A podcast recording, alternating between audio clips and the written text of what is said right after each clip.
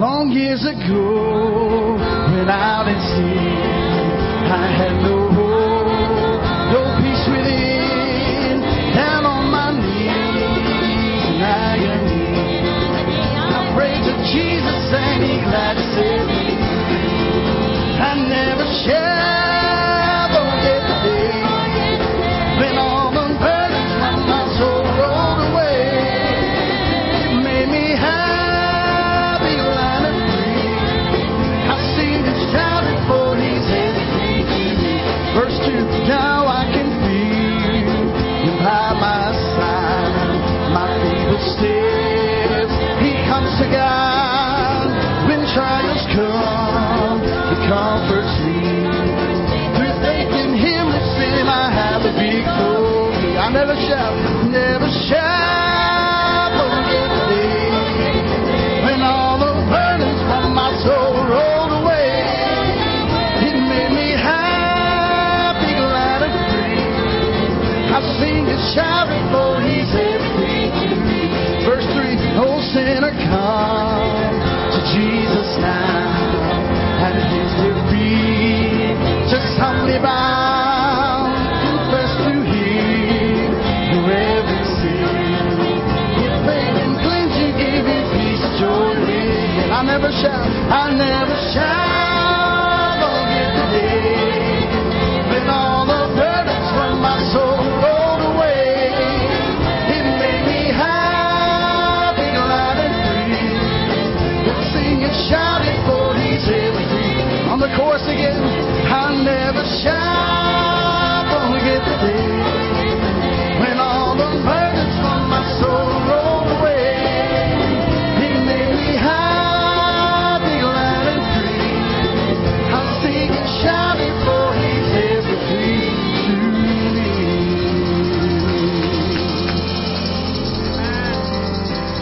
How many of you are glad that He set you free? Amen. Glad that you're in the house of the Lord once again this evening. The Lord has a word for us. Tonight we're going, you can go ahead and put up my first slide. Tonight we're going to begin our final spiritual discipline in this series that we've been looking at, and that is the spiritual discipline of fasting. But before we do, as always, we're going to go ahead and pray and ask the Lord to anoint me and to anoint you, amen, to prepare us for the word that He has in store for us. Not only to prepare us to hear, but to respond as well. Amen. Heavenly Father, we just thank You for this day that You have blessed us with. And God, even though the rain can create quite a mess and sometimes just be unpleasant, we thank You, Father God, that there's a need for that rain. And You know it just as well as we do. So we rejoice, Father God, even when it's raining outside. But most of all, I pray that You would rain here on the inside. God, that You would just rain down with Your anointing, that You would rain down with Your mercy and grace and everything that Your people need this evening. I just pray, Father, that You would anoint me to bring forth Your word. I pray, Father, that You would anoint my mind and my body and my mouth to bring forth the word of the Lord. And I pray that You would anoint Your people to receive the word as well, that they would receive it with gladness, God, that it would find a place in the soil of their soul, that it might bear fruit and fruit that will last. Challenge us with Your word tonight and change us by the power of it. In Jesus' name I pray. And all God's people said, amen. Amen. Even though this is the last discipline that we're going to look at or cover in detail in the series, I want you to know that there are other disciplines that we must incorporate into our lives as well, not just the few that we've looked at.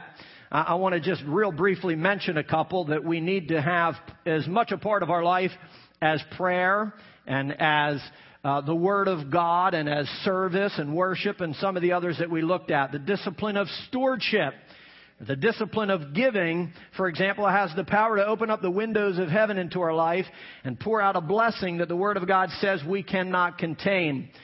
God Himself in Malachi chapter 10 said, bring the whole tithe into the storehouse or bring the whole tithe into the church and see if I will not throw open the windows of heaven and pour out a blessing into your life that you cannot contain. I don't know about you, but I want God to throw open the windows of heaven into my life. Amen. And the way that we can experience that is through the spiritual discipline of stewardship and giving to the work of the kingdom of God. Jesus himself, in the same manner, in Luke 6:38, said, "Give, and it will be given unto you, good measure, pressed down, shaken together, and flowing over into your life." I want you to know that if you're suffering lack in your life, one of the reasons that you must have to look at is the possibility of you not exercising or practicing the spiritual discipline of giving. Because when you practice that, God promises to open up the windows of heaven and pour out a blessing into your life. The only reason I'm not going to spend a lot of time on that is earlier the year, you probably remember, as I talked about the faithful steward and the unfaithful steward and stewardship. And so we've already learned all of that in detail. But I will tell you this evening that if you're not giving, if you're not tithing, if you're not bringing your gifts into the house of God, you not only are robbing God, you're robbing yourself of a blessing that no other discipline can bring into your life than that of stewardship. Amen. It's a discipline we cannot afford to overlook. The discipline of evangelism, in the same way, is a discipline that needs to be put into practice in our lives as well, because it is the very discipline that answers the high call of Jesus Christ upon our lives. And that call is to go, therefore, into all of the earth and preach the gospel and the good news of Jesus Christ. Jesus did it, and we should do it as well. If we want to be like Christ, we've got to exercise this spiritual discipline. He came for one reason and one reason only, and that was to share the good news and bring into this world good news instead of bad news. How many of you know the world is filled with bad news? And so it's our responsibility to exercise the discipline of evangelism to a lost and dying world. Another discipline real quick that we should all practice is one of journaling. It's one that we tend to overlook so often. What I mean about journaling is keeping a written history of our spiritual journey. There are things in our life that we should write down, especially spiritual things. In Ezekiel 43:11, God said, "Make known to them the design of the temple, its arrangements, its exhibits and entrances, its whole design and all of its regulations and laws. Write these down in front of them so that they may be faithful to its design and follow all of its regulations." And I want you to know, church, that we are today's temple. We too, I want you to understand, God has a perfect design for you and me. There are some regulations that He has concerning our life. There are some outlines that He has established concerning our life. And unless we write them down, we can't keep them. Unless we write them down, unless we have a written history of the things God has spoken into our life and speaking into our life and directing and how He's directing our life, we cannot fulfill that perfect design He has for us. In other words, what I'm telling you is when you come into the house of God and the pastor is preaching to you, it's not the pastor speaking to you, it's God speaking to you. And you need to write down the things that He's speaking into your spirit. There are things that we need to write down. I listed some of the things concerning journaling that we should write down. We should write down lessons that we have learned. We should write down victories that we have won. We should write down heartaches that we have suffered. We should write down prayers that have been answered and costs that have been counted. And the list goes on and on and on. What I want you to understand is that journaling is a written testament of God's presence and direction in our life. And we cannot afford to not practice this spiritual discipline, because it will serve as a source of encouragement not only to you, but to those that God brings into your life. God will speak to you. The one thing that I've learned about journaling is that, listen, I've got a journal by my bed. God will wake me up in the middle of the night, and I need a place to write down what God's speaking into my life. Listen, sometimes I do it in the middle of the night in the dark. I don't want to turn on the light because I don't want to wake up my wife, and in the morning I can't hardly read what I wrote. But I'm journaling what God spoke to me. I have a journal in my office, even though I'm in the house of God. There are times God speaks to me. He wants to give me a lesson, or He wants to give me a direction, or He moves on me to call on somebody, and I want to write it down because my day might get busy and I might forget forget what God spoke to me, but I can go back and I can look at it. I have a journal in my car. It's not that I write while I'm driving. Some people actually have a cassette recorder and they'll record things about work and stuff like that. But we should have one for the things of God as well. Because when you're driving down the road and you just got to occupy some time. Sometimes it's a place God speaks to you and you need to learn to journal. Amen. So those are spiritual. These are all disciplines that we must devote ourselves to. And when we do, the reward or the benefit that we've learned so far over this whole series is that this thing called godliness. It is the transformation of our soul. These disciplines that we've looked at so far release the power of God into our lives. And one of the disciplines that is packed with power, not only to transform our lives, but to transform our situations and our circumstances, is the spiritual discipline of fasting. It's a discipline that a lot of us get uncomfortable with, but tonight and next week and maybe even the following week, I hope that we become a little bit more comfortable with it. But according to the Word of God, fasting releases a power that no other discipline on its own can do. Fasting has the ability to do what no other discipline that we've learned about before can do. Fasting, I put it this way, is like an octane booster. It adds power to the already powerful discipline of prayer. Fasting adds power to the already powerful Word of God. I want you to understand that when you're reading the Word of God, if you're fasting while you're reading the Word of God, it's going to speak to you like it's never spoken to you before. I want you to understand that if you incorporate fasting with praying, it's going to go farther than that prayer has ever gone before. I want you to understand that the spiritual discipline of fasting boosts the power of every other discipline that we've looked at so far. Fasting takes us to another level in our spiritual walk, and we cannot afford to overlook it just because it's uncomfortable, just because it goes against the desires of our flesh. Whether you've heard of this gentleman or not, Cornelius Plantinga, he is a church reformer. He writes these words: self-indulgence is the enemy of our soul and of gratitude, while self-discipline is its friend and generator. That is why gluttony is a deadly sin, he writes, because full stomachs and jaded palates take the edge off of our hunger and thirst for righteousness. They spoil our appetite for God. And I want you to know that not only God knows that our appetite, God knows that food and a full stomach has the potential to spoil our appetite for God. It has the power, church, to create lazy saints instead of powerful saints. And this is one of the reasons why the Bible talks to us about the spiritual discipline of fasting. Because fasting, church, is used to quicken our spirit and to deny our flesh. I want you to understand that full stomachs, according to the Word of God, have the power to spoil our appetite for God. But fasting, listen, it reminds our flesh that our flesh isn't in charge. Fasting reminds our flesh who the boss is. I know that you know this. The flesh is always the one that wants to be in charge. The flesh is the one that always wants to have the last say. The flesh is the one that wants to order your thoughts and order your attitudes and order your steps and order everything about your life. But I want you to realize that the spiritual discipline of fasting reminds the flesh who's boss. And that is the spirit that lives within us. Fasting denies the appetite of the flesh, and it ignites an appetite for God. I don't know how many of you have ever fasted more than just one meal.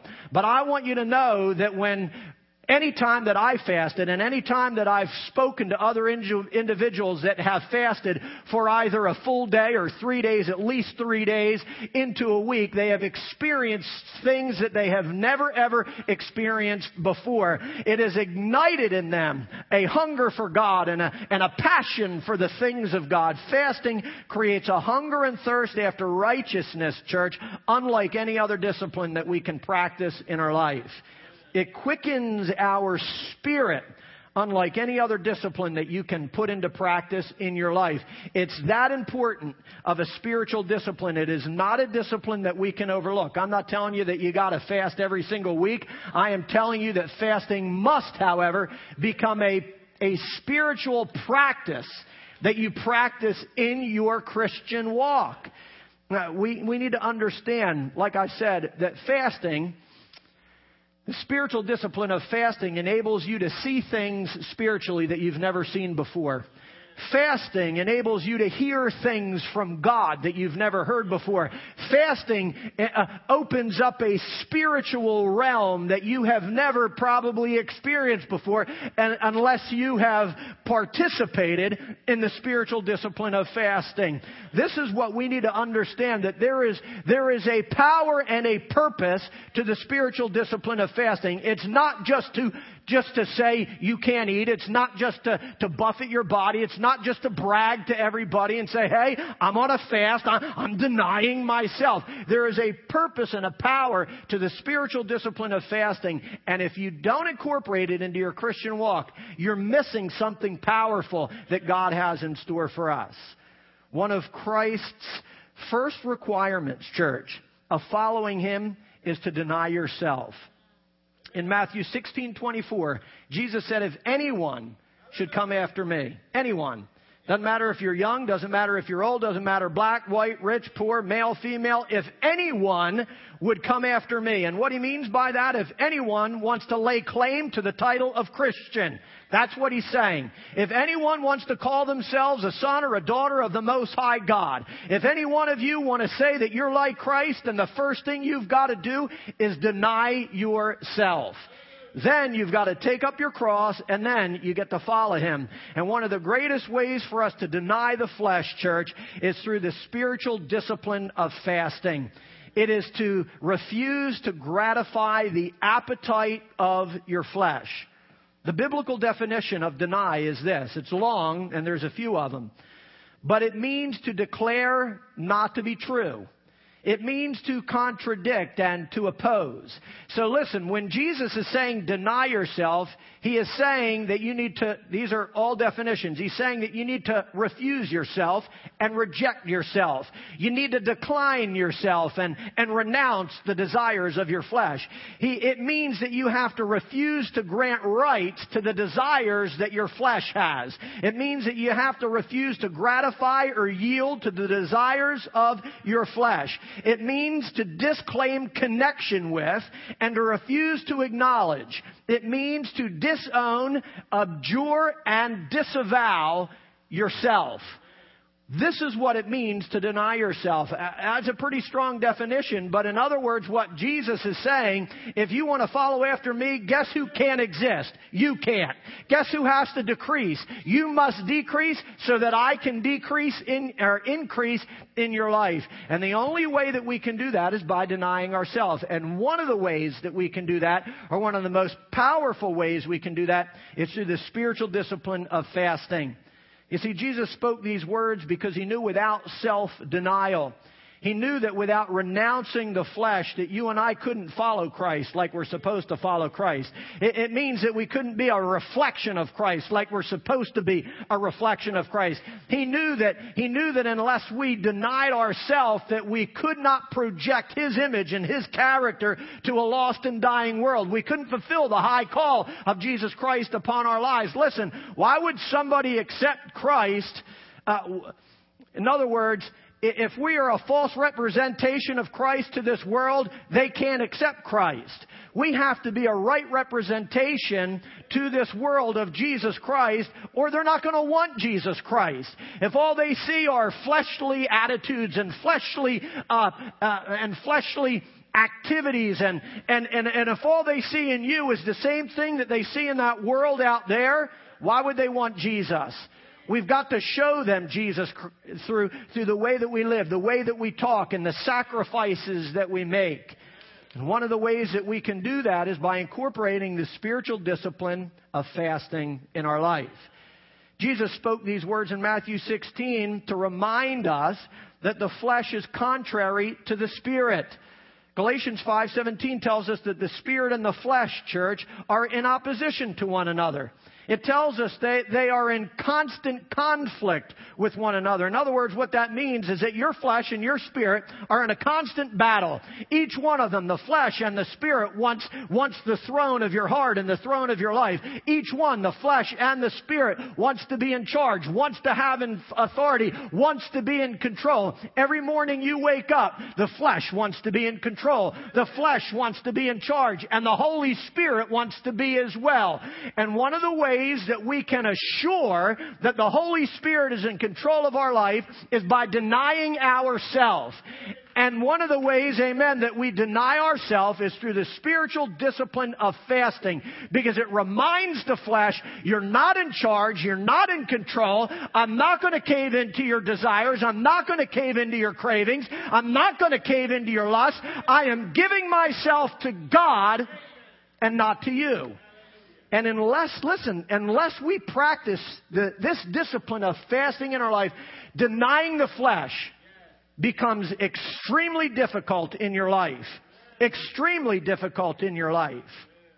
So we have to remind the flesh from time to time that the Holy Spirit is in charge. The Word of God tells us that we are to walk by the Spirit and not by the flesh. Because when we walk by the Spirit, we will not satisfy the desires of the flesh. But when we walk by the flesh, guess what? You can't satisfy the desires of the Holy Spirit. When you give in to every craving, every longing, every lust, every hunger, every grumble that the flesh wants you to satisfy, you cannot fulfill the will of God in your life. Who's going to win the battle? Who's going to win that battle in your life? And we must exercise every discipline we can to assure that the Holy Spirit wins that battle in our life. We do that by feeding the Spirit and not by feeding the flesh.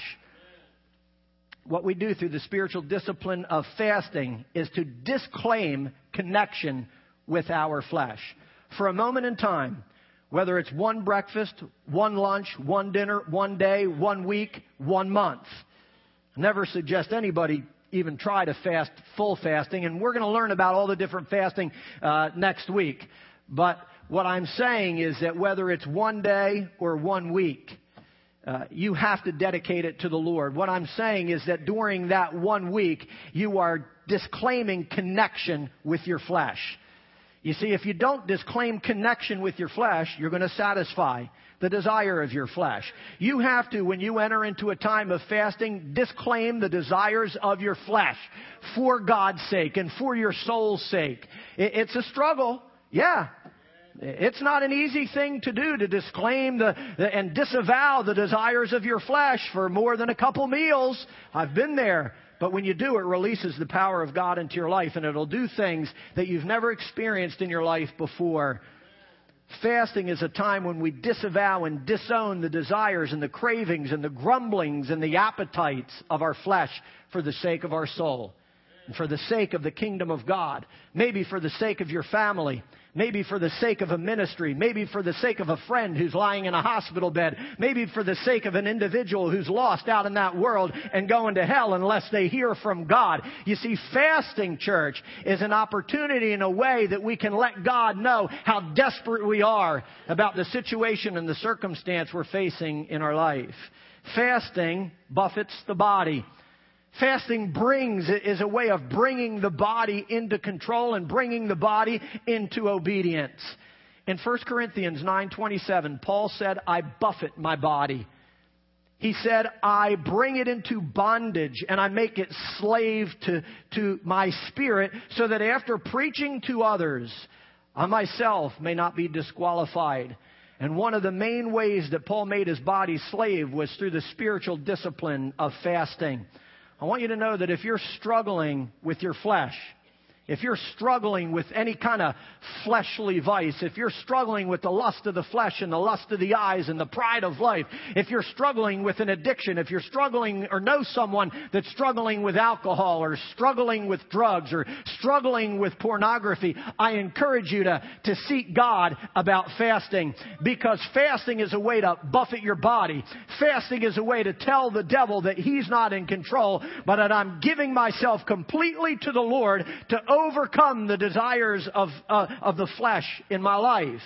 So I want you to understand that there is power in fasting. Fasting brings the body into obedience, and it makes the slave flesh. I mean, it makes the flesh slave to the spirit instead of the spirit being a slave to the flesh. Because when we're slaves to the flesh, the Word of God tells us, like I said, we cannot do what's pleasing to the Lord. In Deuteronomy 31:20-21, it says this: "When I have brought them into the land flowing with milk and honey, the land I promised and on oath to their forefathers, and when they eat their fill and thrive, they will turn to other gods and worship them, rejecting me and breaking my covenant. I know what they are disposed to do," God said, "even before I bring them into the land I promised them on an oath." And what this means, if you don't understand it, is before God ever took them into the promised land, before God escorted them through the wilderness and brought them into that land flowing with milk and honey, God knew as soon as they got there that they would be given to filling their belly and walking away from God.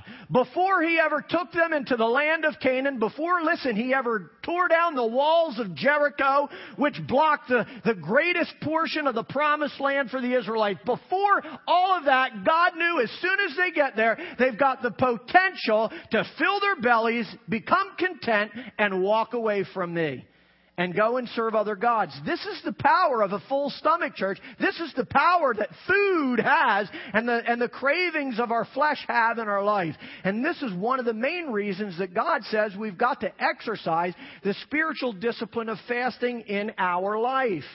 Because the power that the flesh has and the power that a full stomach has in our life. God knew before His children got to the promised land that filling their bellies could cause them to wander away from God, and it can do the same exact thing with us. Listen, there's nothing more dangerous than contentment mixed with a full belly. It can create a quick, fast, lazy Christian. Fill up your belly and have no cares in the world, and you're not going to do anything for God. You're going to lounge around on the couch. You're going to enjoy your contentment. You're going to enjoy your full belly, and you're just going to relax and let all the responsibilities go. It's just the way our flesh works. Listen, after Thanksgiving, fill up my belly. I'm nice and content. You're going to find me sitting on a couch watching football. You're not going to find me out doing tasks. You're not going to find me out doing a lot of other, hard things. You're going to find me relaxing. And God knew that. This is why He said that we've got to exercise the spiritual discipline of fasting in our lives. Because a full belly, church, and contentment can really create some lazy Christians. It can really hinder the work and the progress of the kingdom of God in our lives. It can lead us to spiritual laziness, and it can lead us, because it did, into apostasy, which is the falling away from our faith and a complete falling away from the Lord. It's hard to imagine that food has that much power. It's hard to believe that a full belly has that much power. But I'm not the one telling you that. The Word of God makes it very clear that this has the potential to create lazy Christians that can't do anything for the kingdom of God.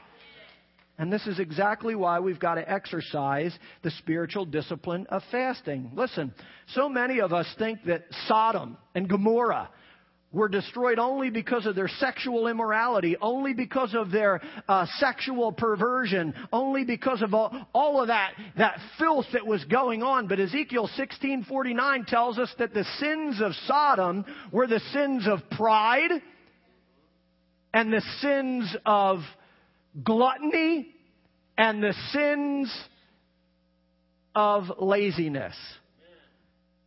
This is what they were judged by mainly. He didn't come in. There's nowhere in Scripture that says that they were judged because of just their homosexuality. Listen, their homosexuality was a result of their laziness. Their homosexuality was a result of giving in to the lust of the flesh. Any one of us can give in to the lust of flesh and do all kinds of wicked, filthy things. But their sins were the sins of pride and gluttony and laziness. And that can be the same sin that we fall into as well. Every single one of us are given to pride. Every single one of us are given to some form of gluttony. Every single one of us have the potential to become lazy saints and lazy Christians. And the way that we combat that, the way that we battle that, church, can be through this spiritual discipline of fasting. Because it ignites the spirit and it denies the flesh.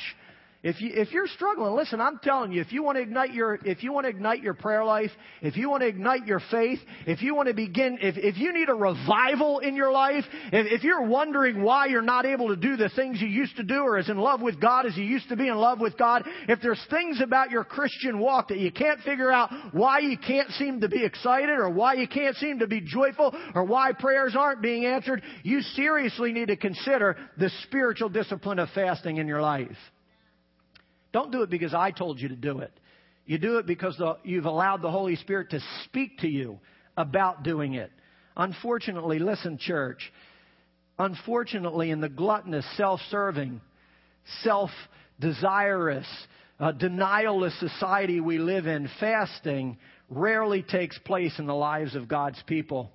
We rarely talk about it. It was only about 3 years ago that I would say about 3 years ago, you all know Jentezen Franklin has a book out about fasting, but about 3 years ago, you never heard anything about fasting from the pulpit. Until about 3 years ago, before Jentezen Franklin and a few other people came out with some books and resurrected the dying discipline of fasting, it wasn't preached from the church. It went against the flesh. It went against the desires. It wasn't a popular message to preach, and it's probably still not a popular message to preach tonight. Oh, I really got to deny myself. I got to go without food. Christmas is coming up and turkey's coming up and Thanksgiving and pumpkin pie's coming up. And you're talking to me about fasting. Well, I want you to know to be the spiritual individual that God has called you to be, to understand the work of Jesus Christ and the greatest gift ever given to us. We need to learn to fast. We need to learn to deny the lust of the flesh and give our time to God. If there's ever a time that we need to give to God, it's during the season of Christmas, where God demonstrated His love towards us, and while we were yet sinners, He gave everything He had. Jesus Christ denied Himself for us. The least we could do is deny ourselves a few meals. Deny ourselves a hamburger at McDonald's or deny ourselves lunch somewhere someday. We've got to learn to buffet our body, to discipline it, to bring it into subjection so that we might be the people that God has called us to be. It's hardly ever mentioned, but listen, the truth is, fasting is mentioned more in Scripture than baptism is. And yet we treat it like a discipline of old. We treat fasting like something that we don't have to do unless the pastor calls us to do it. Unless Jentezen Franklin gets on the TV, unless we pick up a book that our favorite pastor talks about fasting, we feel like fasting only has to be practiced if from the pulpit the man of God says it's time to fast. Well, that's not true. It's not biblical and it's not accurate.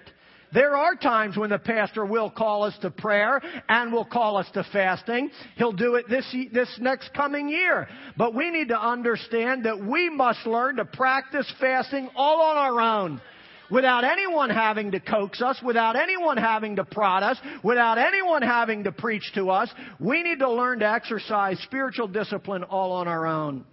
Fasting should become a personal spiritual discipline. Not something that we have to wait until we're told to do. It should be a willful denial of the flesh in order to get closer to God. It should be a willful denial of the flesh for the sake of the soul and for the sake of the kingdom of God, for the sake of the church and its mission here on earth. You see, fasting is the discipline that buffets the flesh more than any other discipline, because this is what I want you to get. Because it denies the flesh the very thing it needs to survive. You can't survive without food.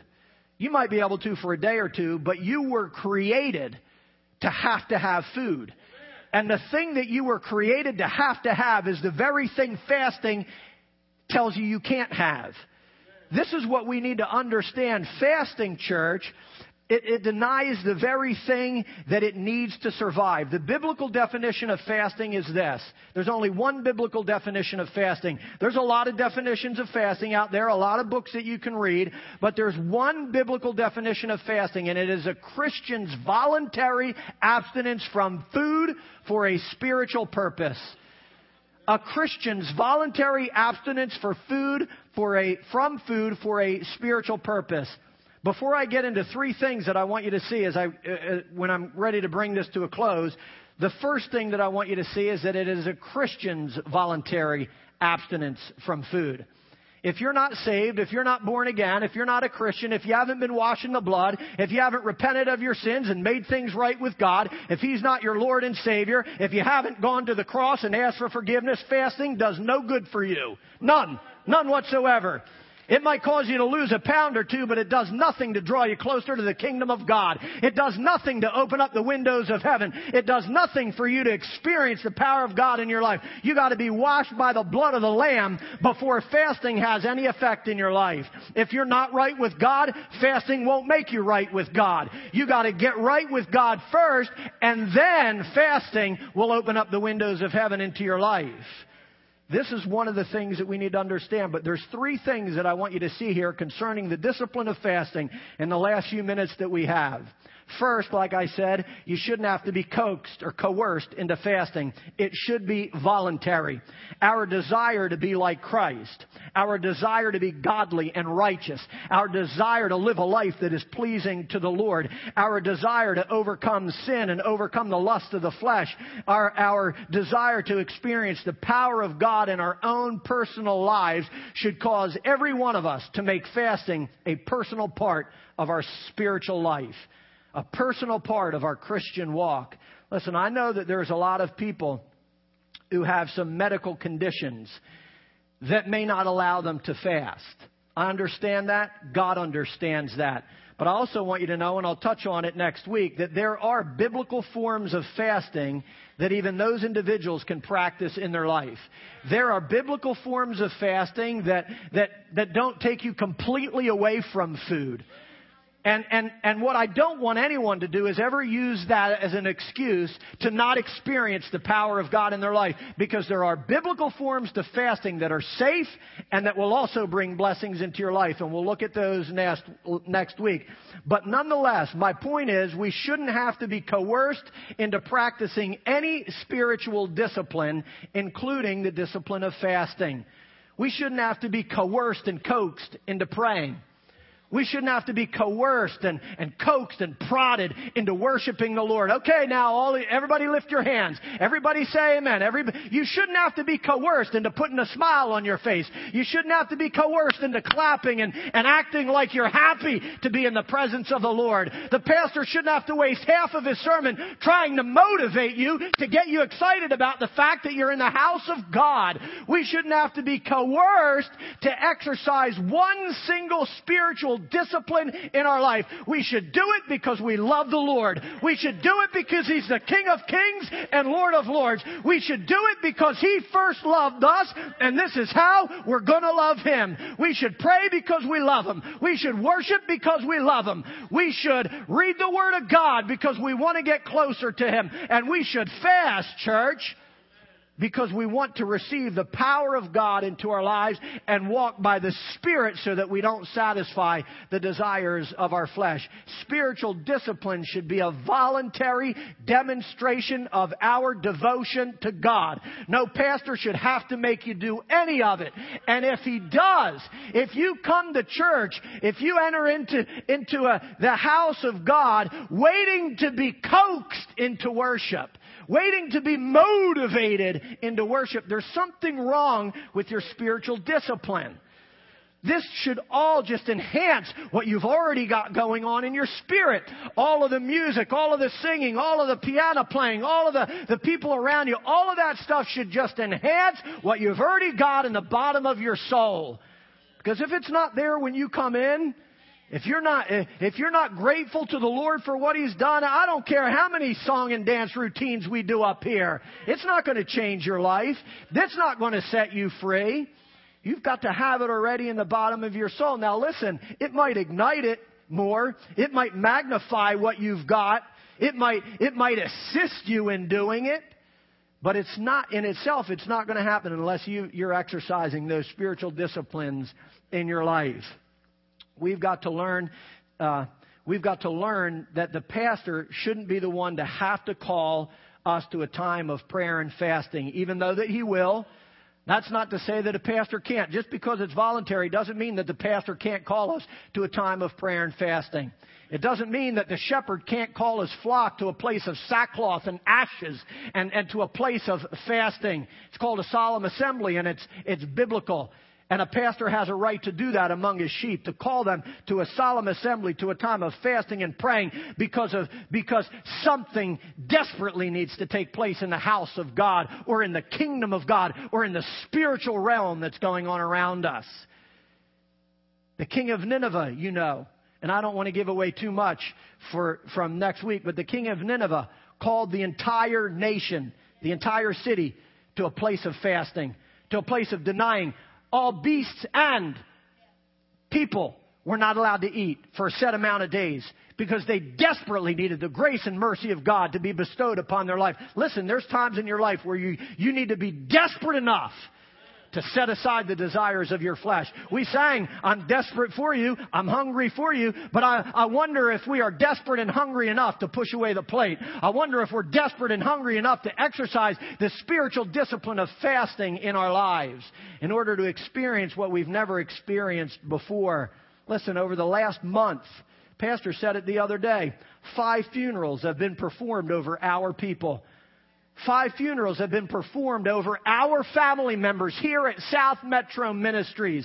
Our church is filled with people that are dying in the hospital. Our church is filled with people that are suffering with cancer. Our church is filled. Your family, your brothers and sisters have marriages that are falling apart. Sons and daughters that have wandered away. Individuals that are struggling with addictions in their life. Finances that are crumbling. People that don't have jobs. They don't know how they're going to make it past tomorrow. Some are wondering if they're going to kill themselves because they cannot handle the pressure.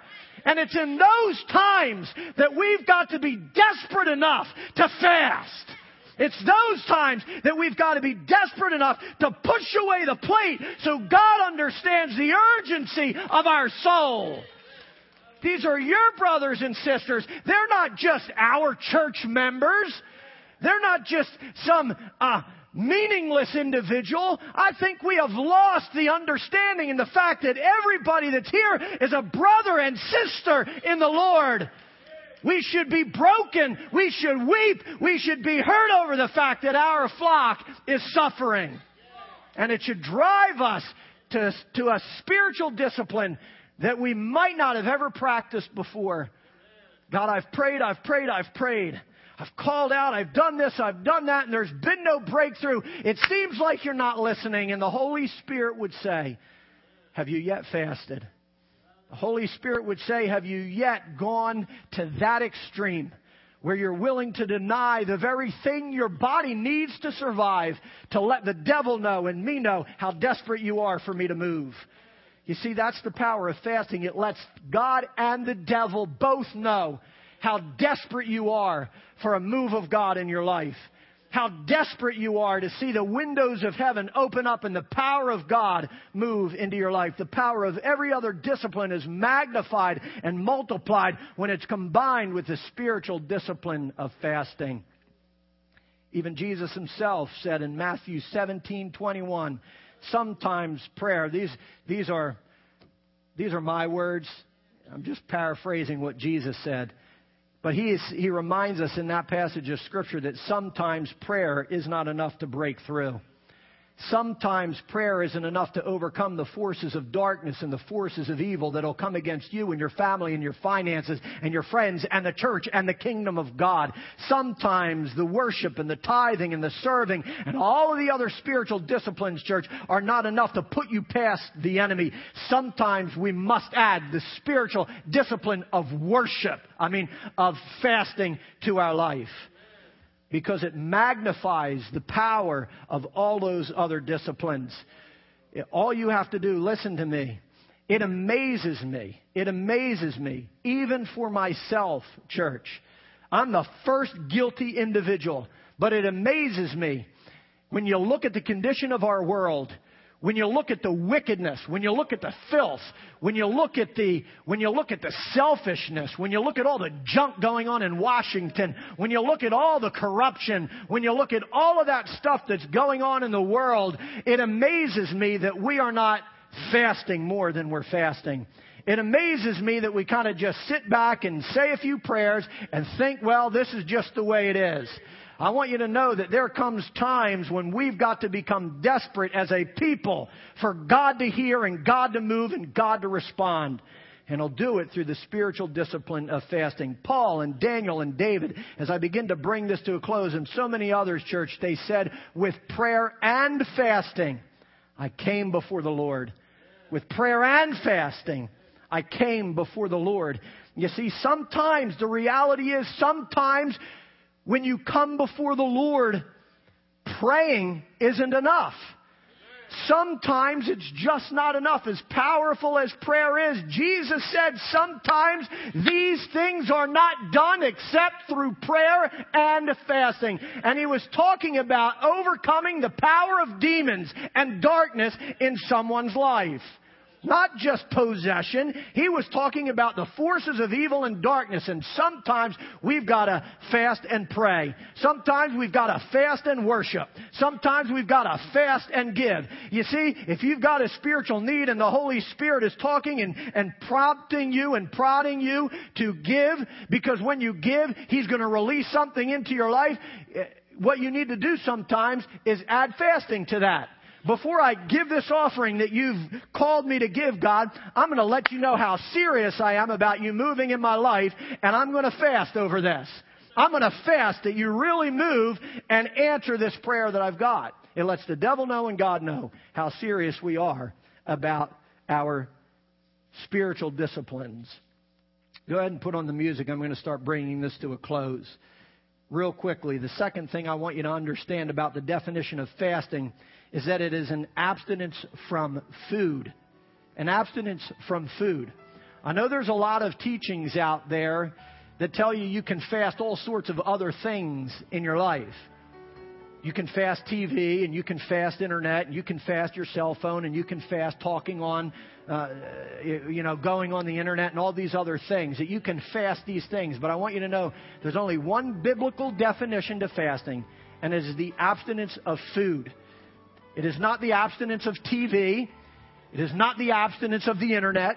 It is not the abstinence of emailing and twittering and texting. It's not the abstinence of going fishing. It's not the abstinence of going bowling or going golfing. It's not the abstinence of all these earthly pleasures or material things that we can accumulate into our lives. It's fasting is not watching movies and not doing some of these other things. I'm not saying, look, for some of us, we need to put away some movies to get closer to God. For some of us, we need to put away golf so we can get into the house of God. For some of us, we need to get off of the internet so we're not looking at things we shouldn't look at.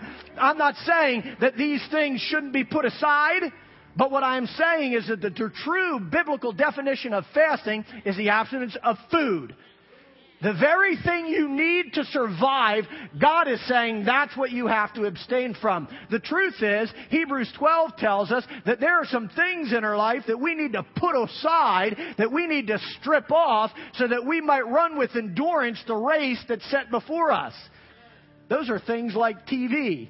Those are things like movies. Those are things like golfing and fishing and all those things that keep us from a right relationship with God because they occupy so much of our time. Those are things that have no eternal value whatsoever.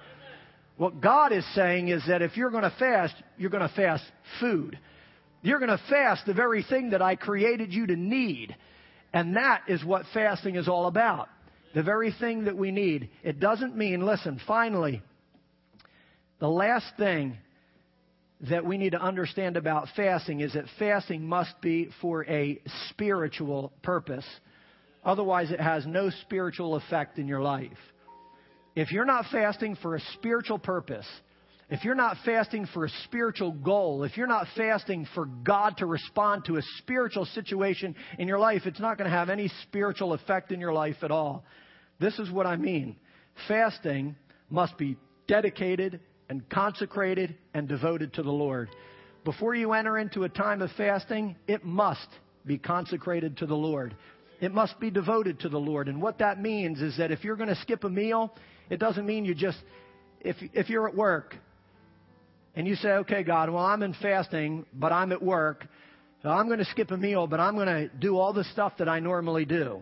I'm going to have to get on the phone, and I'm going to have to do all of this stuff, and I'm going to have to occupy all. That's not really fasting. What fasting is dedicating the time you would otherwise spend on eating and satisfying the lust of the flesh, on feeding and satisfying the spirit. Fasting means that you got to push away the plate and find a place of prayer. Fasting means that you're going to push away the plate and open up the Word of God.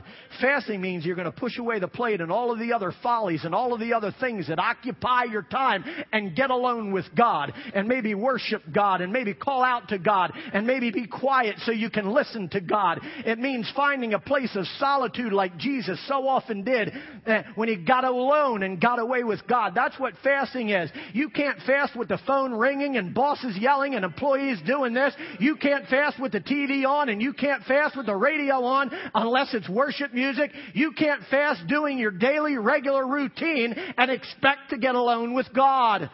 All you're doing when it comes to that is skipping a meal. You're just skipping a meal.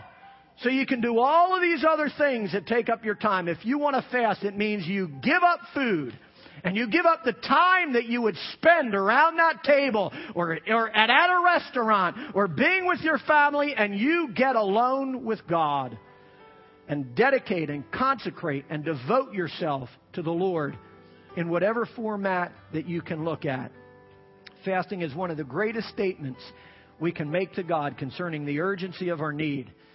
And we can do it, church, through the spiritual discipline of fasting. Fasting must have a spiritual purpose, or it serves no purpose at all.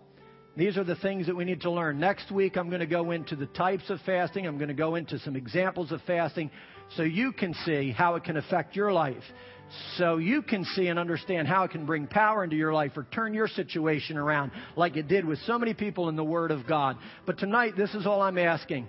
I know it's teachy here, not having an altar call, but what I'm saying is if you're willing to say tonight, God, I'm going to open up myself so that you can speak to me about the spiritual discipline of fasting. I'm not calling you to a fast. I'm not asking you to commit to a fast. I'm simply saying tonight, if you're willing to say, God, I want to be open to the spiritual discipline of fasting. I want you to speak to me. I want you to guide me. I want you to teach me. And I'm going to make myself available because I want to be who you want me to be. If you're willing to do that, stand to your feet so we can pray together and just be who God has called us to be. I do challenge you, though, if God speaks to you this week, listen to what he tells you. Don't listen to me. Listen to the Holy Spirit and do as he prompts you. If you have questions about fasting, you can call us. You can call the church, the pastor. Other people have information for you. But I do want to encourage you, don't run off from here tonight and say, okay, God, I'm desperate about something. I'm going on a 30-day fast, and I'm going to give up complete food. And all. Don't do that, because that's the flesh talking. That's spiritual pride talking. That's not the Holy Spirit. When you fast, the Holy Spirit has to prompt you so that you do it and can receive a reward. Amen. Heavenly Father, we thank you for your word this evening.